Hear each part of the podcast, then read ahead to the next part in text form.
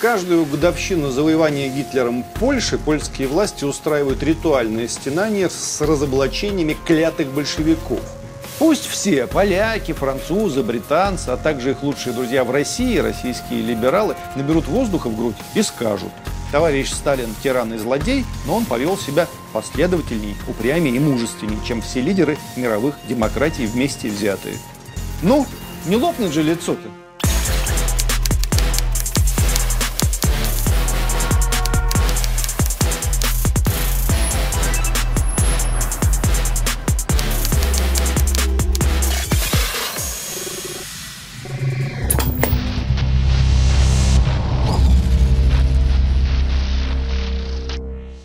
Вообще, середина сентября в Беларуси и на Украине давно должна была стать временем огромных всенародных празднеств. Именно в эти дни по решению товарища Сталина Красная Армия двинулась вперед и стремительно вернула старинные русские земли, расширив тем самым территорию Украины и Белоруссию на огромные пространства. Но почему-то это забывают праздновать, как будто эти земли с неба упали. Но ведь не с неба упали, правда? Надо повсюду портретики Сталина вешать, красные флажки, воздушные шарики запускать, радоваться, в общем. Другой вопрос – Польша. В каждую годовщину завоевания Гитлером Польши польские власти устраивают ритуальные стенания с разоблачениями клятых большевиков. В прошлом году президент Польши Анджей Дуда подчеркнул, что 17 сентября на польскую территорию вторгся цитируем, «Советский Союз – союзник гитлеровской Германии. Польша исчезла с карты мира». Конец цитаты. Ну и по итогам войны Отечественной, она же Вторая мировая, Польша, цитируем, оказалась под другой оккупацией советской, в некотором смысле, в контексте политических последствий, Вторая мировая война не заканчивалась до 1989 года. Конец цитаты том же духе выступил в нынешнем году премьер-министр Польши Матеуш Моровецкий. Это была не только тотальная война, говорит, но и тоталитарная, потому что ее развязали два тоталитарных режима. Тоталитарные по замыслу, деструктивные, варварские и в полном смысле слова преступные. Так, ребята, следите, что называется, за руками. При Германии в Польше погибло 6 миллионов человек а при коммунистическом режиме ее население выросло с 24 до 38 миллионов. Не займи Советский Союз после разгрома немцами главных сил польской армии, Западную Украину и Западную Белоруссию, погибших было бы не 6, а все 10 миллионов. Это раз. Польша получила от СССР Гданьск, Вроцлав, Шецин и другие города, захваченные немцами еще в средние века, о которых поляки – могли только мечтать. Наконец, Польша во время, так сказать, советской оккупации имела собственное правительство, национальную символику, место в ООН и все атрибуты суверенного государства. Зачем этот бред вообще нести? но еще десятых лет промывания мозгов и уничтожения памятников красноармейцам, которые за освобождение Польши погибли в количестве 600 тысяч человек, и окажется, что все это обеспечил добрый дедушка Гитлер. А большевики построили Освенцим, Майданок и прочие лагеря уничтожения. Ну и, конечно же, поляки не отказывались перед войной от советской помощи, заявляя, что не допустят на свою территорию Красную армию даже в случае германского вторжения. Польские историки любят рассуждать на тему, что не удари большевики в спину их доблестному воинству, они бы еще немцам показали. На вежливую просьбу перечислить армии, корпуса или хотя бы дивизии, которым Красная Армия помешала показать немцам, следует либо ругань, либо стыдливое молчание. Потому что единственным крупным соединением польской армии на востоке страны был корпус генерала Клейберга – Красная армия могла разгромить корпус в Ковеле, но пропустила его на запад, где после нескольких дней боев поляки сдались. Остальные их войска к моменту вступления Красной армии на территорию Западной Украины и Западной Белоруссии либо добивались в котлах, либо уходили в Венгрию и Румынию. Впереди всех бежало польское правительство и командование польской армии во главе с маршалом Эдвардом Рыдсмиглом. Немцы разгромили Польшу самостоятельно. Ну, еще Словакия немного помогла, да украинский легион во главе с паном Романом Сушко слегка подсобили.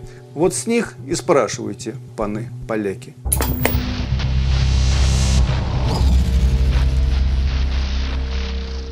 Точно так же самостоятельно или с некоторой помощью диктаторов Италии и Венгрии Бенито Муссолини и Миклаша Хорти Гитлер захватил почти всю Западную Европу. После чего, использовав ее ресурсы, вторгся к нам. Ресурсы не только завоеванных стран, но и нейтральных.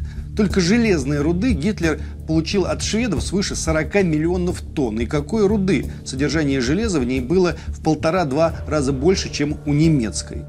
Выходило, что каждый четвертый танк или броневик вермахта был сделан из шведского металла, и каждый десятый катился на подшипниках шведской компании СКФ. Вполне сравнимо с американскими поставками по Ленд-Лизу для СССР.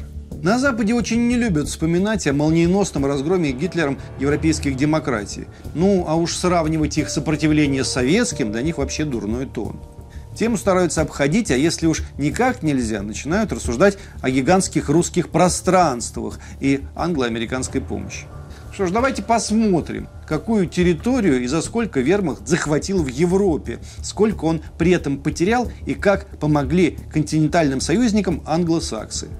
После чего сравним это с германскими достижениями за тот же период в 1941 году на Востоке, у нас, в стране. Итак, польская кампания началась 1 сентября 1939 года и завершилась 5 октября. 35 дней. Данию немцы захватили за несколько часов 9 апреля 1940 года. С Норвегией, куда высадился англо-французский десант, пришлось повозиться до 8 июня. Но наступлению на Западе это не помешало. Люксембург был оккупирован 10 мая, Нидерланды капитулировали 14 мая, Бельгия 28 мая, Франция 25 июня. На 6 стран Западной Европы понадобилось меньше трех месяцев, после чего 6 апреля 1941 года настал черед балканских стран. Румыния и Болгария стали под знамя со свастикой добровольно, поэтому воевать пришлось только с Югославией и с Грецией.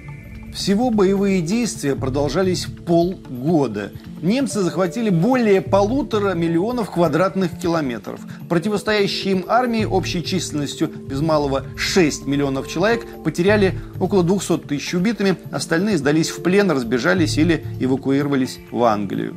Несли ли агрессоры, ну в смысле фашисты, потери? Да, конечно. Миллионная польская армия убила 18 тысяч немцев. 3,5 миллиона британцев, французов, бельгийцев и голландцев 46 тысяч немцев уничтожили.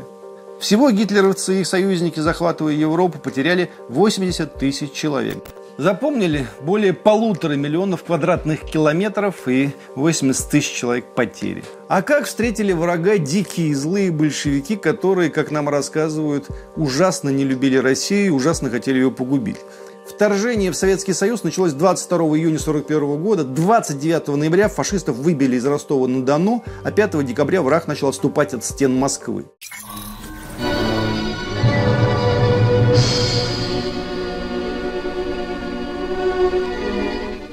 Восемь дней хозяйничали в Ростове фашистские банды. Восемь дней жгли и грабили варвары город, насиловали и убивали мирных жителей.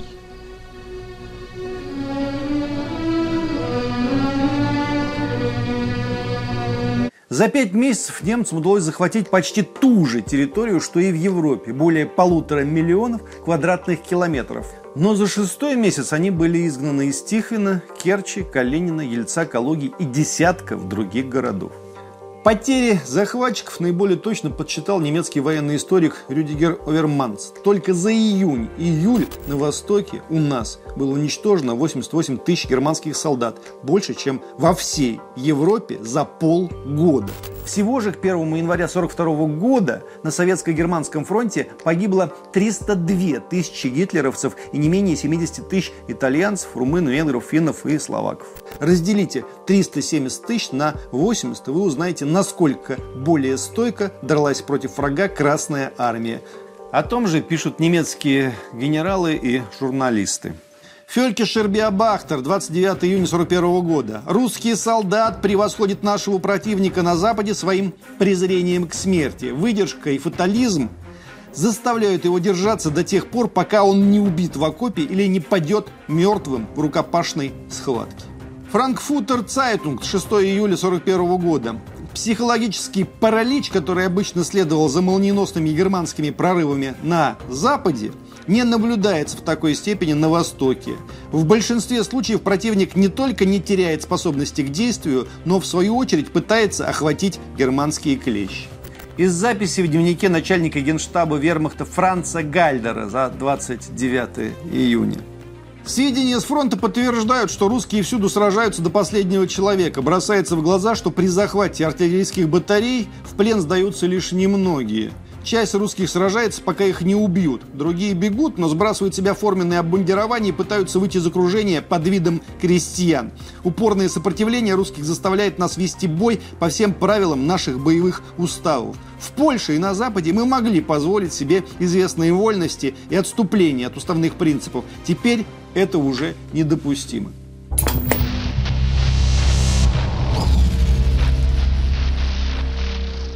Как можно сравнивать, зашумят сейчас носители, так сказать, европейских ценностей? Ведь Франция так далека от Норвегии, а Польша так далека от Югославии. Гитлер мог брать их поодиночке. То ли дело бескрайние русские просторы, на которых германские цивилизаторы просто заблудились. Ну что тут скажешь в ответ? По частям немцы били западные демократии, потому что западные демократии позволили это делать. На польско-французских переговорах 15-19 мая 1939 года командующий французской армией генерал Марис Гамилен заверил, что боевые действия по установлению соприкосновения с противником начнутся в первые же дни, а, собственно, наступательная операция на 15 или 17 день, когда на месте действий будут главные силы артиллерии резерва командования. То есть обещал вступить в войну. Англо-польское соглашение 25 августа 1939 года гласило – в случае, если одна из сторон договора, ну, тут имелся в виду Польша, конечно же, будет втянута в боевые действия с европейским государством агрессии, устроенной последним против указанной страны договора, то есть Германии против Польши, Англия немедленно предоставит стране договора, втянутой в боевые действия, всю необходимую от нее поддержку и помощь. Гарантии союзников оказались блефом. Обещав Польше немедленно начать наступление, Франция и Англия 3 сентября 1939 года объявили войну Германии, но не сдвинулись с места. Когда главные силы вермахта наступали на Польшу, границу с Францией прикрывали малочисленные второразрядные дивизии без единого танка с очень слабым авиационным прикрытием. Французы ограничились захватом нескольких приграничных деревень, но вскоре даже их оставили. Французский генерал Гамилен заверил поляков. Больше половины наших активных дивизий Северо-Восточного фронта ведут бои. После перехода нами границы немцы противопоставили нам сильное сопротивление. Тем не менее мы продвинулись вперед. Но мы завязли в позиционной войне, имея против себя приготовившегося к обороне противника, и я еще не располагаю всей необходимой артиллерией. С самого начала брошены военно-воздушные силы для участия в позиционных операциях. Мы полагаем, что имеем против себя значительную часть немецкой авиации. Поэтому я раньше срока выполнил свое обещание начать наступление мощными главными силами на 15-й день после объявления французской мобилизации. Гамилен врал. Частичная мобилизация во Франции была объявлена 26 августа, полная 1 сентября, а как раз 16 сентября французские солдаты прекратили даже захват пустых приграничных деревенек. С крахом Польши союзники перестали даже имитировать боевые действия. На передовой появились транспаранты «Не стреляйте, мы не стреляем». Чтобы солдаты не скучали, правительство Франции 21 ноября 1939 года создало в армии службу развлечений. Она закупила для личного состава 10 тысяч футбольных мячей и десятки тысяч комплектов игральных карт. Французский парламент поставил вопрос о дополнительной выдаче солдатам алкоголя. Вскоре в местах дислокации воинских частей пришлось открывать вытрезвители. Этот период обозначен в истории как странная война. На самом деле стоило назвать бы его бесстыдная война. За 8 месяцев противостояния на Западе погибло всего несколько сотен немцев и французов и целых три англичанина. Сами гитлеровские генералы изумлялись пассивности противника. Вот что писал начальник генштаба сухопутных войск Гальдер.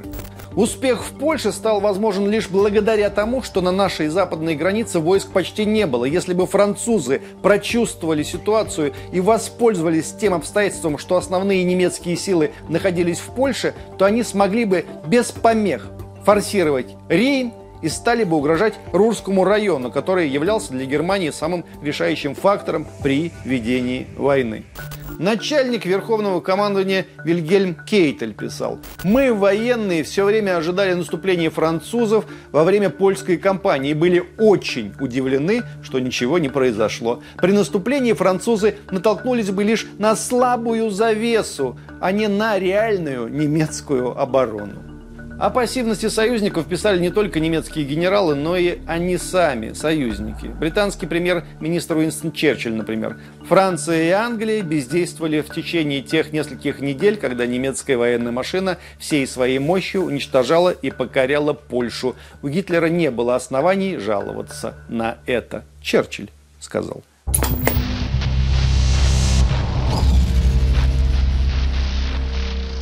Как проходили первые месяцы войны для британских летчиков, хорошо видно из мемуаров командира 617-й бомбардировочной эскадрильи Гая Гибсона. Первый боевой вылет ну, против фашистов он сделал 3 сентября 1939 года, а второй 11 апреля 1940 года. Зато между ними получил настоящее боевое ранение. Я отправился забрать из самолета свой парашют. Когда я вошел в столовую, то увидел крупного черного лабрадора, сидящего в зале. Я люблю собак, и потому решил подойти к нему, чтобы потрепать по голове и сказать, как мы рады видеть его в столовой. Но лабрадор имел свое мнение на сей счет. Его огромные челюсти сомкнулись у меня на руке, и я помчался в умывальную комнату. Из прокушенной руки лилась кровь, а из брюк был выдран огромный кусок. Между прочим, брюки были новыми. Мы все хотели казнить преступника без суда и следствия, но оказалось, что он принадлежит полковнику авиации, поэтому получил прощение этот пес. За исключением этого коварного нападения, все было прекрасно у британских летчиков. Англо-французская авиация почти не бомбила Германию, сбрасывая в основном листовки. Командующий британской стратегической авиацией маршал Артур Харрис признавал, что, цитируем, «единственное, чего мы добились, это обеспечили потребности европейского континента в туалетной бумаге на пять долгих лет войны». Это они сами о себе говорят.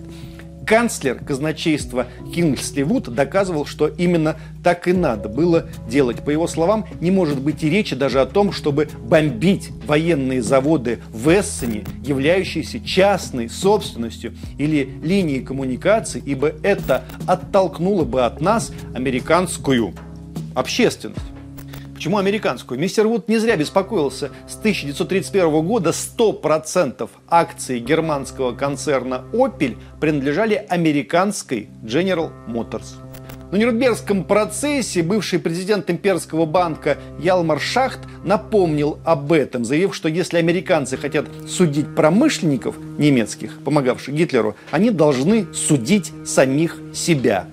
В Советском Союзе частной собственности не было, и до самого германского вторжения британское и французское командование планировало авиаудары по нефтепромыслам Баку и Грозного, наших советских городов.